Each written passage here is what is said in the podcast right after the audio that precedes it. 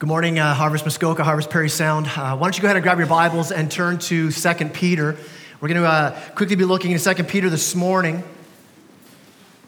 2 Peter chapter 1. And if you don't have a Bible on you this morning, if you throw your hand up, we have people who would love to get a Bible in your hand so you can open up, have it on your lap, follow along as we walk through the verses this morning. So if you don't have a Bible, you didn't bring a Bible, you forgot a Bible, please put your hand up. If you don't own a Bible, for sure get your hand up and take one of these home as our gift to you so you have your own copy of God's Word. And as you turn there, if, if this is your first time here at Harvest, uh, welcome. We're uh, the second sermon into a series where we're asking these hard questions. We're asking the hard questions of, of, Christianity. Maybe they're questions that you have that have kind of you've wrestled with a little bit. Maybe they're questions that, that your neighbors have or that your family and friends have. And, and we want to spend time over these next few weeks unpacking these questions. Questions like if God's so good and powerful, what's with all the pain and suffering in the world? If, if God's so loving, how could he send people to hell? What about science? Hasn't science just pretty much disproved everything spiritual? Or, or why does God care so much about sex? Why, why so many commandments about, about marriage? And, and what about same sex attraction? Like, what does the Bible really say about that? And we're going to talk about these things in this series. And, and this morning, we're jumping into another big question that needs to be asked. And, and, and we're going to keep asking these questions. And, and the one this morning is this How can a Christian entrust their whole life to this ancient book? Like, like, can we really trust the Bible? Is it really reliable? And it's such an important question because the Christian life requires a faith in the Bible. The Christian life requires us to say, this word is authoritative, it's true. Now, now, Jesus in Luke uh, chapter 24, he's walking with these, these guys along this road, and, and Jesus had just died and rose again. They didn't know that he rose again, and he's walking, and they're pretty discouraged, and they're pretty downcast because this Messiah that they were following, well, he was just killed. They're like, man, we, we had our hope in this guy, and, and, and now, now the, the Romans and our own leaders put him to death, and they're pretty down, and Jesus, walking with them, says to this to them in, in Luke 24, he says, Oh, foolish ones and slow of heart to believe all that the prophets have spoken. And what was Jesus saying? Saying, listen, listen, didn't you read the word? Didn't you hear all the things that were said about me in the word? And Jesus saying, listen, I'm saying that this is true and authoritative. And so every Sunday, I begin every single Sunday morning the exact same way, saying the exact same words. I start every Sunday saying, hey, why don't you go ahead and grab your Bibles? You, notice I don't say, hey, why don't you go ahead and, and grab your copy of Time Magazine? Hey, why don't you go ahead and grab your penny saver and let's sort of see what's going right now? Because those things aren't authoritative in our life. We believe that God can speak through what we call general revelation, that you can be sitting out on the dock looking out at the stars at night and say, man, there is a God. But in order to know who God is, in order to know who God is not, in order to know the details about God and about ourselves and about what it means to follow after Him, we need the details of God's Word. So we need to ask is this book actually reliable? See, because skeptics will come along and say, no, no, this thing was just made up by a bunch of dudes. And, it, well, it may have started out okay, but years went on and, and people just added stuff to it and created this mythology that we read today. It's, it's, it's outdated, it's old, it's, it's culturally regressive, it's, it's, it isn't really reliable, it's full of contradictions. You can't trust it. Have you heard this? Maybe you've asked these. Here's the thing the questions aren't new, though. Look at verse, uh, verse 12 of, of 2 Peter chapter 1. Peter's writing this letter to these, these, these churches, and he's saying this Therefore, I intend always to remind you of these qualities. Though you know them and are established in truth that you have, I think it right, as long as I'm in this body, to stir you up by way of reminder, since I know that the putting off of my body will be soon, as the Lord Jesus Christ made clear to me. And I'll make every effort so that after my departure, you may be able at any time to recall these things. What's he saying? He's saying, hey, hey, you guys know the truth of who Jesus is. And he says, I, I, I know that my time on earth is coming to an end. Jesus predicted that he would die. He says, I know that's coming. And so before I leave this earth, I want to make sure that everything's clear for you. Then look at verse 16. He says, For we did not follow cleverly devised myths when we made known to you the power and coming of our Lord Jesus Christ, but we were what? Eyewitnesses of his majesty. He said, We weren't just making this thing up. This isn't just myths and creation, little ideas that we create. This isn't just a story we're telling. What's he saying? We were eyewitnesses. We saw it. There's a belief that that the gospel is just these, these myths made up by ever, you know, the Da Vinci Code, Dan Brown. No, no, Constantine made it all up because he wanted to gain more power. So, so he changed everything, right? And he edited the Bible. Why? Because if he made Jesus powerful, he could become powerful. So what do we want to do? Let's jump in. Let's look with, with logic, with reason to see is, is the Bible full of myths? Is it reasonable to doubt the authenticity of this book. So, so, let's not let's not check our mind at the door when we come in here. Let's not say, well, you know what? I mean, I took a year of philosophy in university, man. Like my prof told me, the Bible's a bunch of myths, so, that's what it. No, no. Let's come in with a, with this open mind to say, I want to really dig into this. You know, I saw Discovery Channel, man. They played something at Easter that told me about Jesus. He didn't really raise from the dead. And no, let's let's dig in. Let's ask the right questions Begin to ask this not do I need faith to believe the Bible? We do, but how about this? Is it reliable? Is it reasonable to say the Bible can be trusted? So the first question we have to ask is this it's, Is the Bible an accurate text? Is the Bible an accurate text? What do I mean by that? Just a few things we want to talk about here. Uh, the first is this well, what about all the contradictions? Maybe you've heard that. What, what about all the places where there's these contradictions? And I, I love that when I get into a group of people and, and people are saying, hey, man, the Bible's so full of contradictions. And my, my first response is, well, which ones? Well, I don't know, but I know they're in there, right? That there are some that, that you read and go, man, that, that doesn't make sense. And maybe you, you read through the Gospels and you read in Matthew, it says that, that Judas died because he hung himself. Then you get to the book of Acts, and all of a sudden Luke, writing the book of Acts, says that when Judas died, he fell on these rocks and his guts, his guts burst open all over the rocks. Welcome to church. Sorry to gross you out, right? That's well, which is it? Did he hang himself? Or it's, it's, a contradiction. Look at that. The Bible is full of that. It, it doesn't line up. And listen, not two different stories, but two different viewpoints. If I were to say to you, hey, I just saw an accident out front and a pedestrian was killed by a car, but then you talk to the doctor in the hospital and that doctor would say, hey, here are the injuries that killed them. So you've got this, this account of Judas uh, so torn up inside about betraying Jesus, he hangs himself. And then Luke, who actually is a physician, Luke the physician, tells the, the details of what happened. What was he cut down from the rope and fell onto the rocks after his body? You could think in the sun hanging, right? Pretty bloated. Boom, right? Or did the branch break? Did the rope fall? Luke's given the rest of the story. I was in a, a discussion group once, and uh, it was here in town, and and we were talking about is the Bible reliable? And I, I was the only Christian in the room, and uh, and one guy did say that there's contradiction. I said, which ones? And he said, well, how about this one? In one gospel, it says that, that when Mary came to the tomb, one angel spoke to Mary. But then in another gospel, the Gospel of John, it says there were two angels at the tomb. Ha ha! Is it two or is it one? I'm like, well, let's look. So we go into Matthew. I'm like, well, did Matthew say there was only one angel? No, he said one angel talked. Right, right. Did, did, did John say that, that no, no, John didn't say no angels didn't talk. So what? Two angels, one of them spoke. We don't have time this morning to unpack every supposed contradiction. I'm not saying that everyone has a simple answer. There are ones that are tough. But here's what I'd like to say let's do the homework. Let's not just check our brains and say, well, someone said that. That's what I have to believe. No, no, let's jump in and study and see what does it really say? How can I re- re- reasonably and logically and historically look at what God's word's saying? Now, maybe say, well, okay, I'm okay with that, but, but what about the contradictions in how we live out the Bible? I mean, there, there are things in the Old Testament we don't do. I like bacon. Have you read the Old Testament? No bacon, no shellfish. Man, I wear poly cotton blends. Can't do that. Old Testament says you can't. Have you heard these arguments? Like, how come we're not living according to what it says? And, and it says that people with certain illnesses and, and, and, and injuries can't even come into the temple.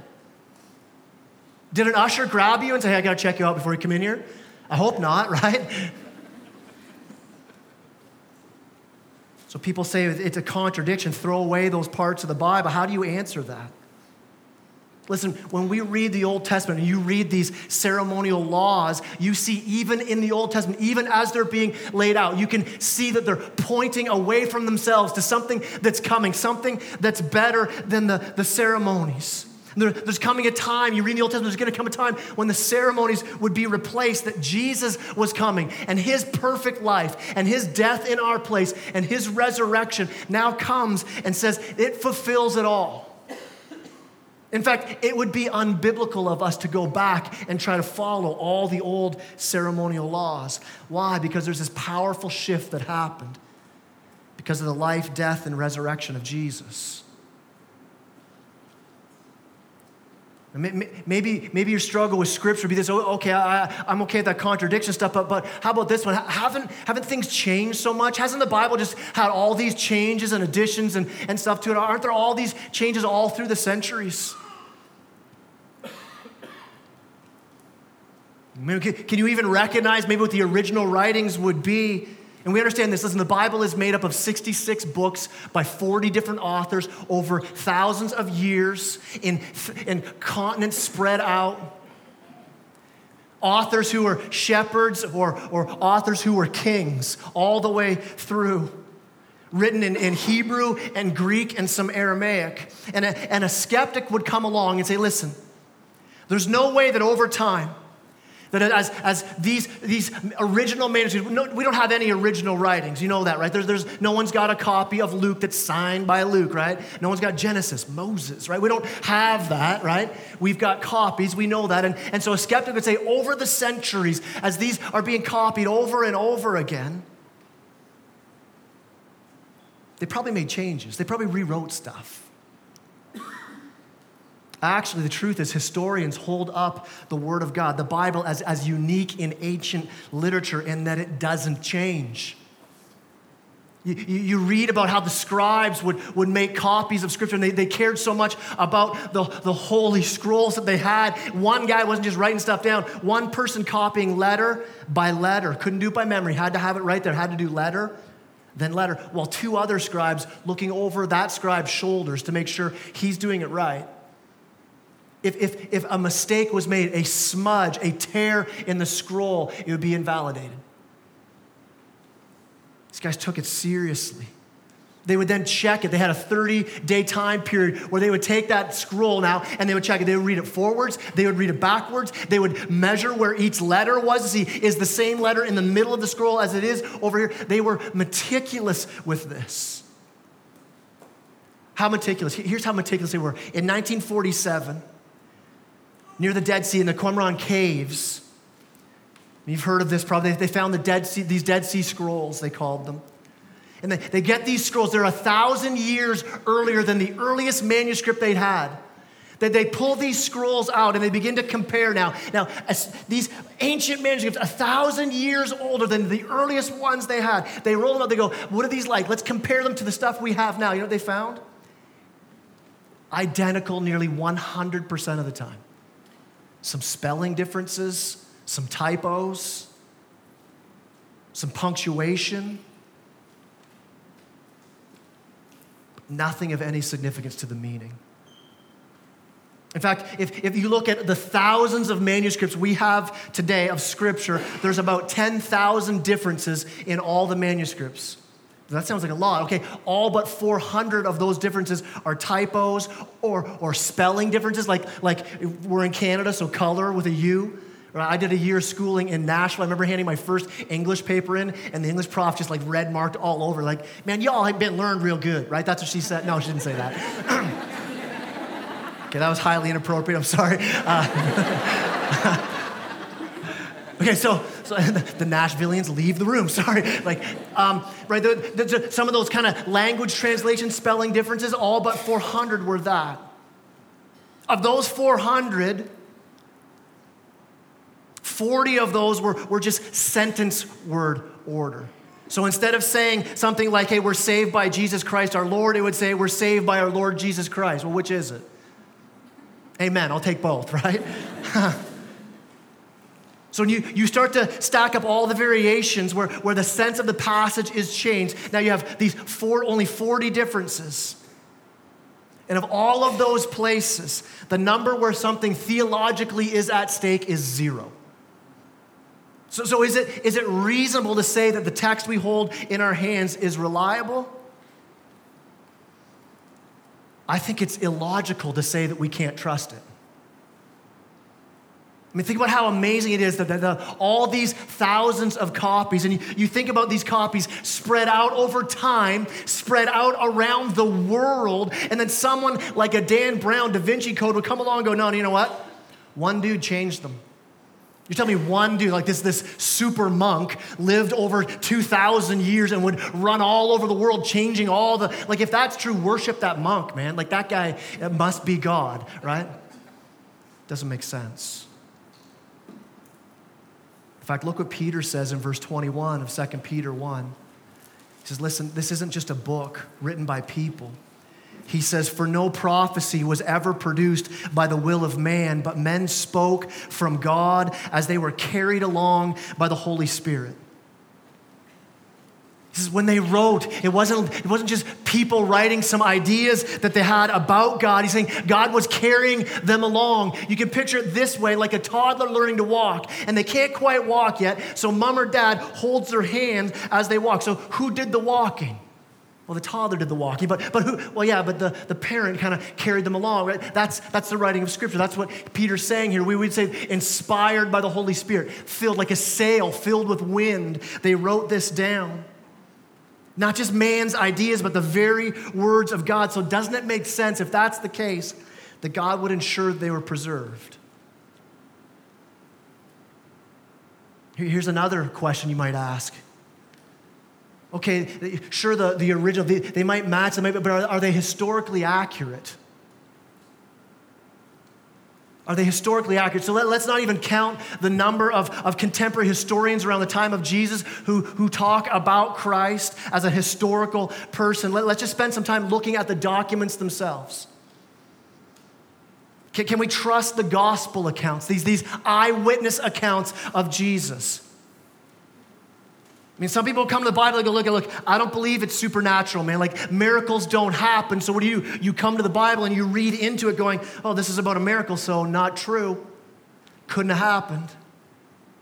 Now, I remember as a kid hearing this that, hey, here's how the feeding of the 5,000 really happened. When it says that Jesus came and took two loaves and a few fish and, and miraculously fed 5,000 just men, so with women and children included, who knew maybe 20,000 people, he's feeding them all. This is what I was told. Not miraculous. Jesus just demonstrated how to share, and then everybody went, oh, and busted out their lunches and started sharing. Why would, why would you make that up? Why would you try to cram that into the text? Because you come with the presupposition of there is no miraculous, there is no supernatural. Jesus couldn't have raised from the dead. There's got to be another thing that happened. These guys couldn't have, they couldn't be telling the truth. They must be lying. They must have been duped. They must be faking it. So we need to ask is it reasonable to come away reading this as eyewitness accounts of the gospel? When you look at the historical evidence of the lives that were changed, of, of men and women who were killed, tortured, saying, This really happened. I saw this. Listen, I agree, people will die for a lie. We see it in, in, in our world today. People will, will kill themselves for a lie and try to kill other people for that lie. But nobody's gonna die for a lie they know to be a lie. No one's gonna give their life for something that they made up. So we have to ask okay, okay, if these are really eyewitnesses' accounts, can we trust them? Can we trust they weren't just made up? Can we, can we trust that they're accurate? And so, so what do we do? Historians come at the New Testament and they say this historians say this is the most attested ancient document of all time. Now, why would they say that? Why would they say that about the New Testament? Because when you're looking for the reliability of an ancient book, you look for two things. The first thing you look for is this how many manuscripts are there? How many different copies can we find in the world? Now, why is that important? Because if I have 10 copies of something and a one comes in and it's so different from all these 10 that all say the same thing, then I go, this one must not be real. So the more you have, the more reliable you can say this is an accurate manuscript. So you look at the number of manuscripts. The other thing you want to look at is the, the length of time from the time that it was written to when the event actually happened, and then the length of time from where the manuscripts are to the original manuscript. Why is that important? Because the, the bigger space you have, the more opportunity is there for you to write in stuff and to create mythology in it. And so, so how does the Bible stack up against other ancient literature? Well, let's look at it right now. We got on the screen there a chart that we can see. You got the first one there. We've got Plato. You guys heard of Plato? Not Plato, which that's great too, but Plato, right? And he wrote the Republic, and, he wrote it around uh, 427 to 347 BC. You see, the earliest copy we have of that is 1,200 years later. How many copies? Seven copies. We have the next guy, Herodotus. He's a historian. He was around the time of Socrates. And we see 1,300 years is the earliest copy we have of his writings, and eight of them. We have this, this historian, I'm going to try to say his name, Thucydides. Okay, he's a, he's a Greek historian. We've got his writing. 1,300 years later, we have his earliest manuscript, and only eight copies of those. We have Caesar and the Gallic Wars. A thousand years after they happen. We have 10 copies. Next, we have Homer's Iliad. 500 years span between the original and the manuscripts. We have more of those. Oh, sorry, did I miss Aristotle? 49 years. Okay, there you go. Aristotle 49. Homer's Iliad, 647 years. We've got a lot more copies of Homer's Iliad. Well, well, let's look at the Greek New Testament. Earliest copy, 30 years. Number of copies, 5,800. Think about that. Think about the difference you see there. I mean, compared to all these other ancient manuscripts, which no historian, everyone accepts them. No, those are reliable, man. That, that, yeah, Homer's Iliad. We know we've got original Homer's Iliad. We know that's what it is. Yeah, Caesar's Gallic Wars. That's what it is. Yeah, all these other, yeah, that's history. We can rely on that. Then the New Testament comes along and trumps them all. Now, what's it mean? It means this if you're going to come and say, listen, I don't think the New Testament is actually very reliable, then, then logically, logically, you have to throw all the other ones away too. Because they don't even come close. The question you have to ask is is it unreasonable to deny the authenticity of these accounts? Secondly, look, look at the time difference, not, not just the, the amount, there's so many of them, but you also see the, the time differences between them. It, 30 years is too early, it's too quick for you to make up a myth. I mean, that's the earliest manuscript. They have a, a fragment of the book of John 30 years after. Some of the gospel accounts may have been written 20 years after Jesus' death and resurrection. So these manuscripts are coming 30 to 100 years later. So here's the thing too early for myth to enter in. Why is that? I mean, if, if I want to make up a legend, I got to wait for all the eyewitnesses to be dead. Otherwise, you can, you can go verify if what I'm saying is true. And I, am making stuff up. That's not true. I was there. That didn't happen. But the New Testament written so close to the accounts. I mean, think about it. Think about 30 years ago. Think about 1985. For some of you weren't born then, but others, you can remember 1985, right? You remember? Nintendo kicks off, huh? The new Coke was introduced. Remember new Coke? And it failed. It, was 1985 where, where we're hearing so much about the humanitarian crisis in Africa, so all the rock stars got together and they sang, We Are the World. Great song, all right? We can all sing that later. Right? We are the world, we are the children. Right? Back to the Future was in theaters. So I, I'm saying all this, and those of you old enough, you're like having these warm, fuzzy memories, right? I was in high school, they weren't warm and fuzzy, they were horrible. Now, compare 1985 to the original, to the, to the other documents that are thousands of years removed. When you read the New Testament, it's like, oh yeah, remember Back to the Future? So, so when Paul comes in in 1 Corinthians 15 and he says this, he says, hey, hey, Jesus died, he rose again, and at one time he appeared to 500 people. And Paul says in 1 Corinthians 15, in fact, go ask them. They'll tell you about it. It's like new Coke. What's it? Maybe you're like too young. You know, what's this new Coke thing? Go ask somebody over 40. They'll tell you about new Coke and how it burned kind of weird.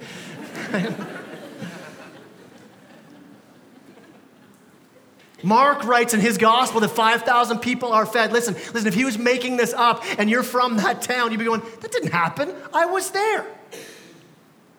You couldn't write a lie in a public document when people are still alive to disprove it and expect that document to gain any traction. You couldn't write that. You couldn't write the crazy details they write in the Gospels. I mean, I read through the Gospels, I'm sometimes like asking, why would you put that in there? Like Mark's writing in his Gospel. It says in Mark 15, he says, The Roman soldiers made Simon of Cyrene carry Jesus' cross, and he was the father of Rufus and Alexander. Like, Rufus, who cares about Rufus and Alexander? Well, well, listen, if you're making up a story, you don't care, but if you're writing history, you care. Why? Because I can go and I go, hey, hey, anybody know Rufus and Alexander? Yeah.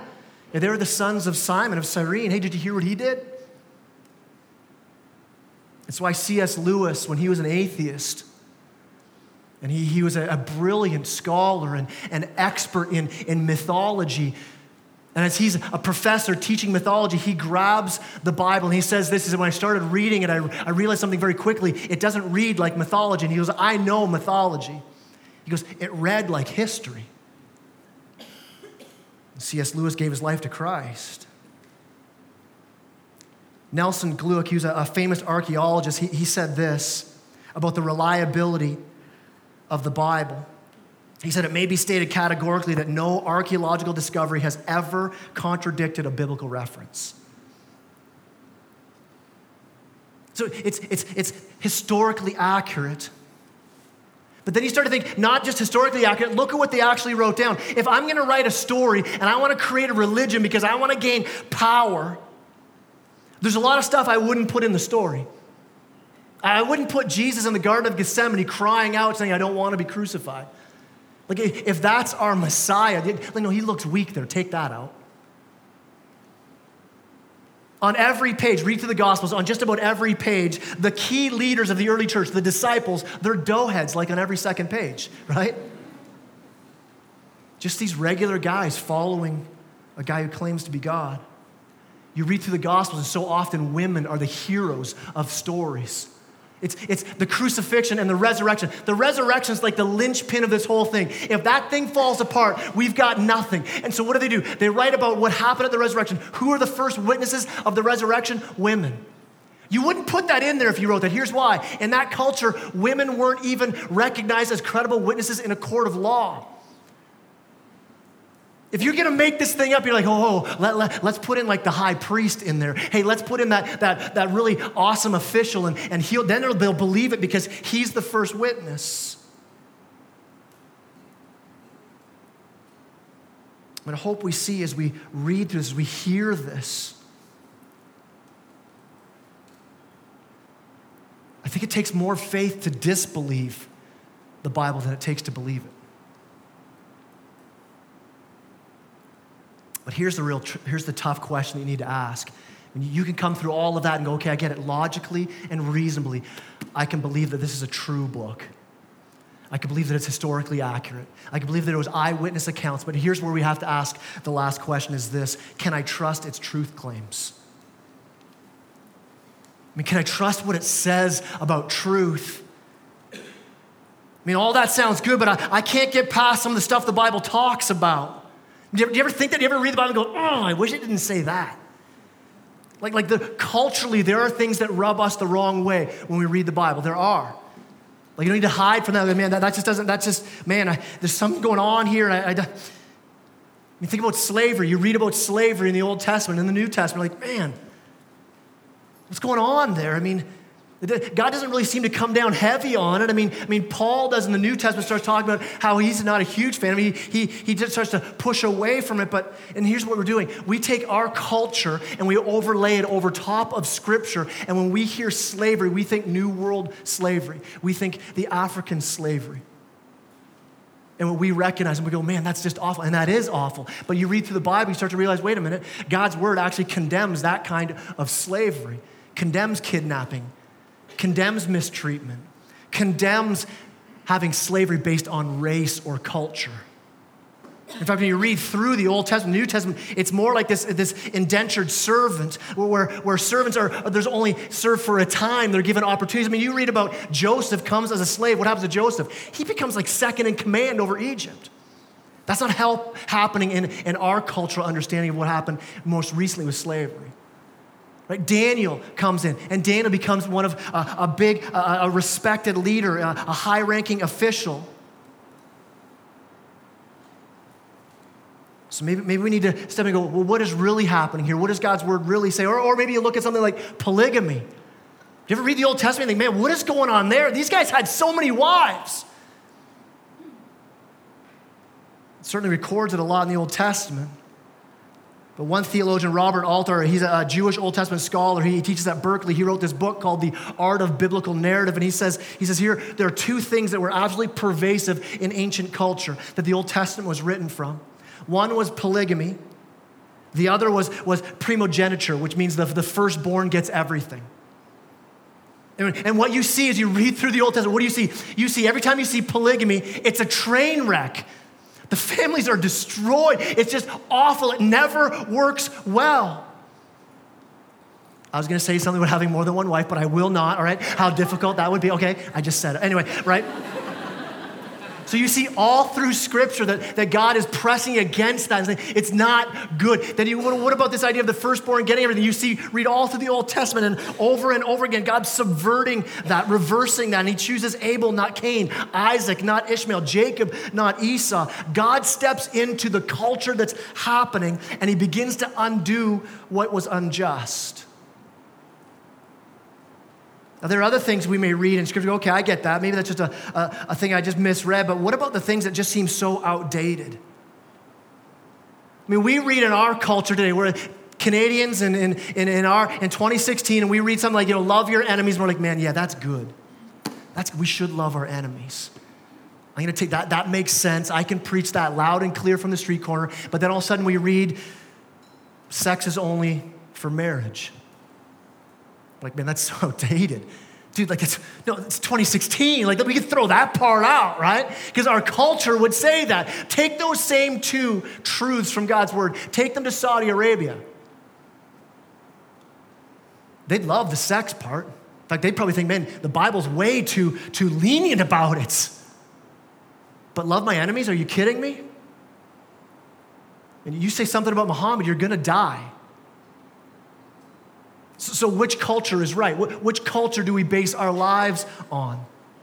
I mean, maybe we need to look at God's word and our culture at times and say, hey, maybe, maybe, maybe my culture's wrong. I mean, if, if God really is God, shouldn't He confront us every now and again? Shouldn't what He says come up against and, and, and kind of bother us sometimes? Because listen, if you read the Bible and nothing ever bothers you about God, you may have made up your own God. I mean, I, I read this book and there are days it really bugs me. Why? Because it pushes over my little kingdom. I'm not so troubled by the things in God's word that I don't quite understand. I'm more troubled by the things that I understand very clearly, right?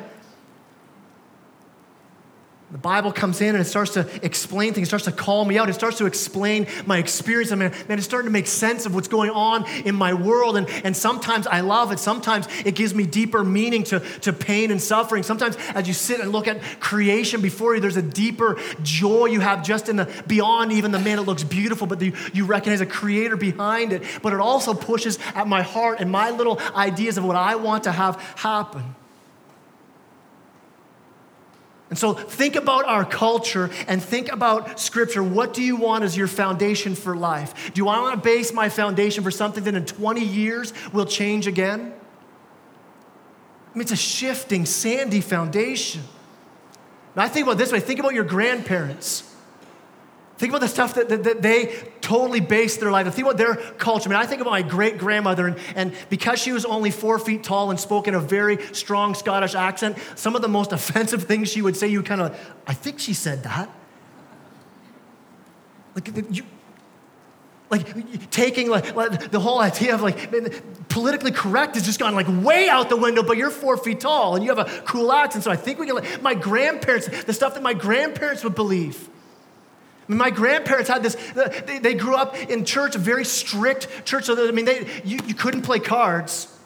You could play rook. Apparently, rook's okay, but once you move into these other cards, they're straight from hell. You can't, you, you can't do that, right? You, you, have to, you have to come to church in a suit because if you don't, something's wrong with you. And so I would show up at Christmas with long hair, tattoos, earrings, telling them I'm a vegetarian. How did that go over, right? Not great. Listen, you, your grandparents, that's you in 30 or 40 years where your grandkids are to look at you and go, What? I can't believe you believe that.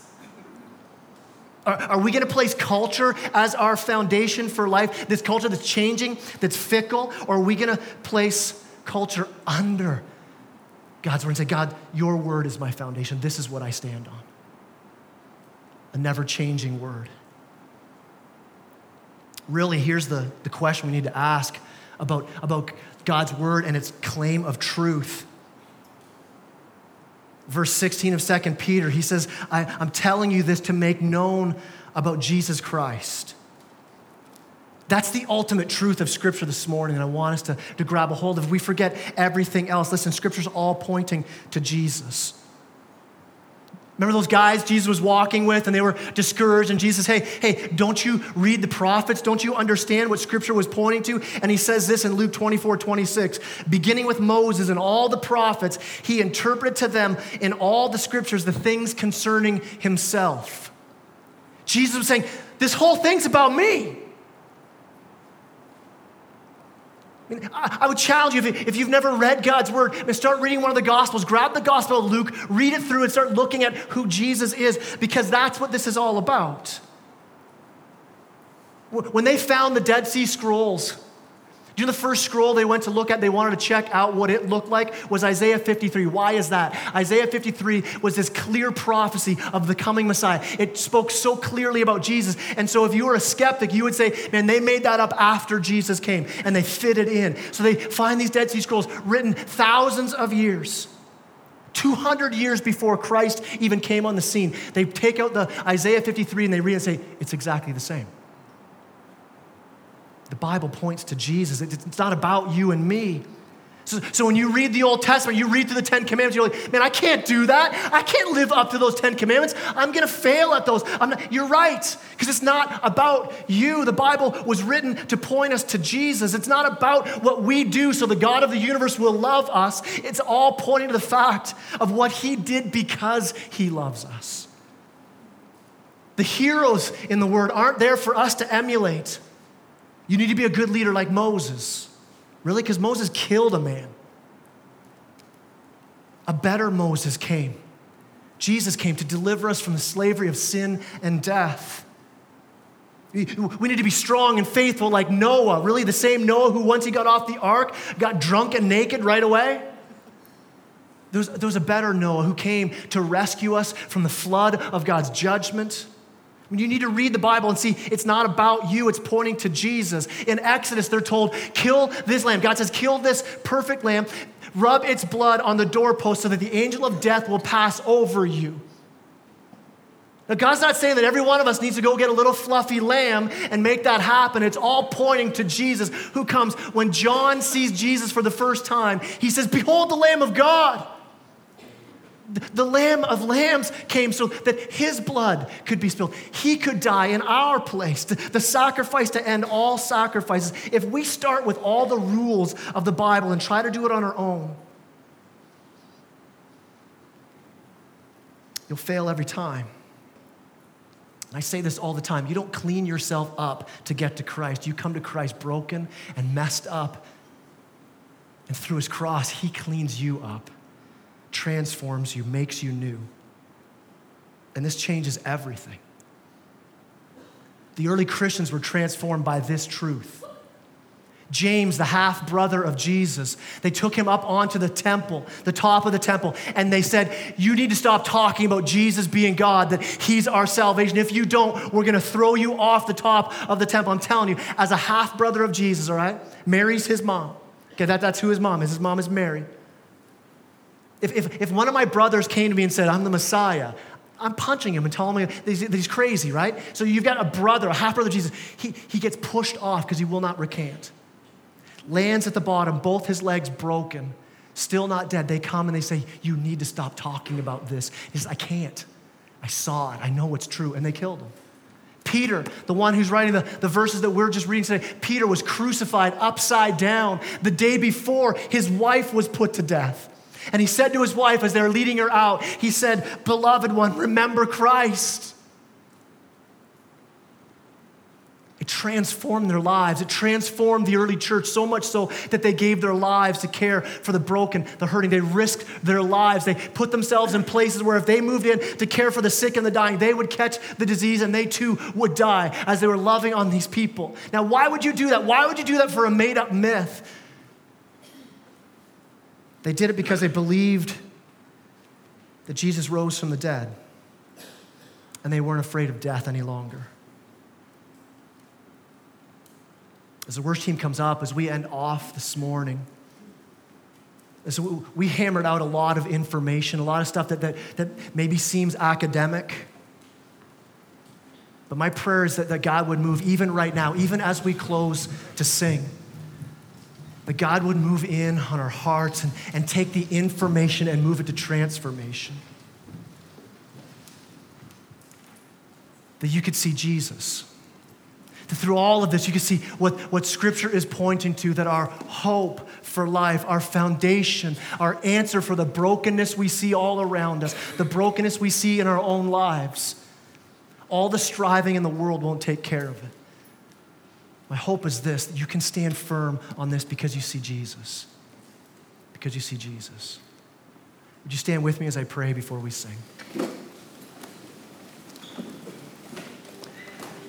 Heavenly Father, I thank you for your word. Lord God, that we can have confidence in it, that we can read the Gospels about you, Lord Jesus, and we can see this is for real. That we can see how reasonable it is, how logical it is to say this really happened. But then, Lord, to add to that, the, God, that you build up in our hearts faith to move beyond the, okay, Jesus was a real guy, to move to the place where we drop to our knees and say, it's so good to follow you, Jesus. To recognize I can't do this on my own. I can't bridge the gap between my sin and God's holiness. I, I can't take care of the brokenness around me. I, I can't make sense of the universe that I see except that there's a creator and that Jesus came to live the life that I could never live. He died in my place. He took my penalty, the judgment on my life for my sin, rose again from the grave to give me his righteousness, that I can be transformed. That this morning I leave here as a child of God. God, I pray that you would impress that on our hearts. Father, I pray for those who are here this morning who maybe this is the first time they've heard of this, God, that you would take the information, move it to transformation, begin to draw their hearts to you. Father, for those who are just doubting and, and it's been hard and the, the foundation has been shaky, God, that they would come this morning and believe here saying, It's so good to follow Jesus. It's so good to trust Jesus. My life has been transformed because of Jesus. I pray this in Jesus' name. Amen.